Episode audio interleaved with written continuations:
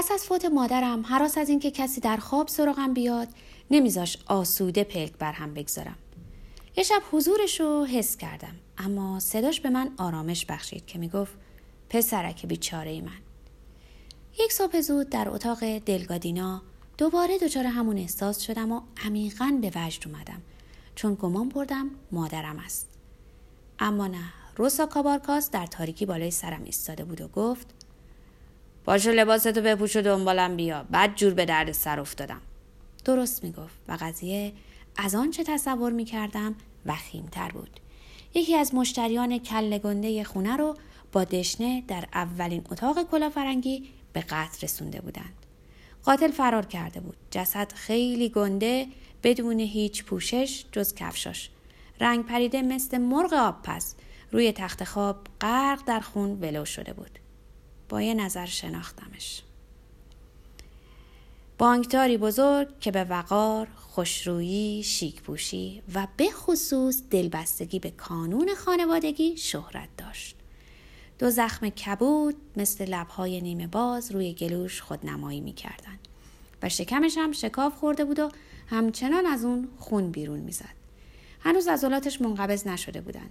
آنچه بیش از زخمهاش توجه هم جلب کرد کاپوتی بود که حالت تناسلی سرفکنده و رمق باختش رو میپوشوند. و ظاهرا مرگ فرصت استفاده از اونو نداده بود. روسا کابارکاس نمی‌دونست با چه کسی به اونجا رفت و آمد داشت چون او هم از نور چشمی ها بود و از در باغستان داخل و خارج می‌شد. این احتمال رو که با مرد دیگری خلوت کرده باشه بعید نمی‌دونستن. خانم صابخونه فقط می‌خواست کمکش کنم تا جنازه رو لباس بپوشونه. به قدری بر خود مسلط بود که ترس برم داشت مبادا مرگ در حد پخت و پس براش عادی و پیش پا افتاده باشه. گفتم هیچی به اندازه لباس پوشوندن به مرده سخت نیست. جواب داد هزار دفعه این کار کردم. اگه کسی خوب نگهش داره برام عین آب خوردنه. حواسش رو به نکته جلب کردم. عقلت کجا رفته؟ آخه کی باورش میشه لباس آدمی که با چاقو آشلاشش کردن عین آقازاده های انگلیسی مرتب و آراسته باشه؟ به خاطر دلگادینا دلم شور افتاد. روسا کابارکاس گفت بهتر همراه خودت ببریش. با آب دهان ماسیده گفتم اول تکلیف جنازه رو روشن کنیم. اون متوجه حال و وضعم شد و نتونست تحقیرش رو پنهان کنه. داری مثل بیت میلرزی. گفتم واسه دخترکم نگرانم ولی این فقط نصف حقیقت بود. بهش بگو تا سر و کله کسی پیدا نشده از اینجا بره. گفت قبول ولی تو چون روزنامه نگاری کسی کاری بد نداره.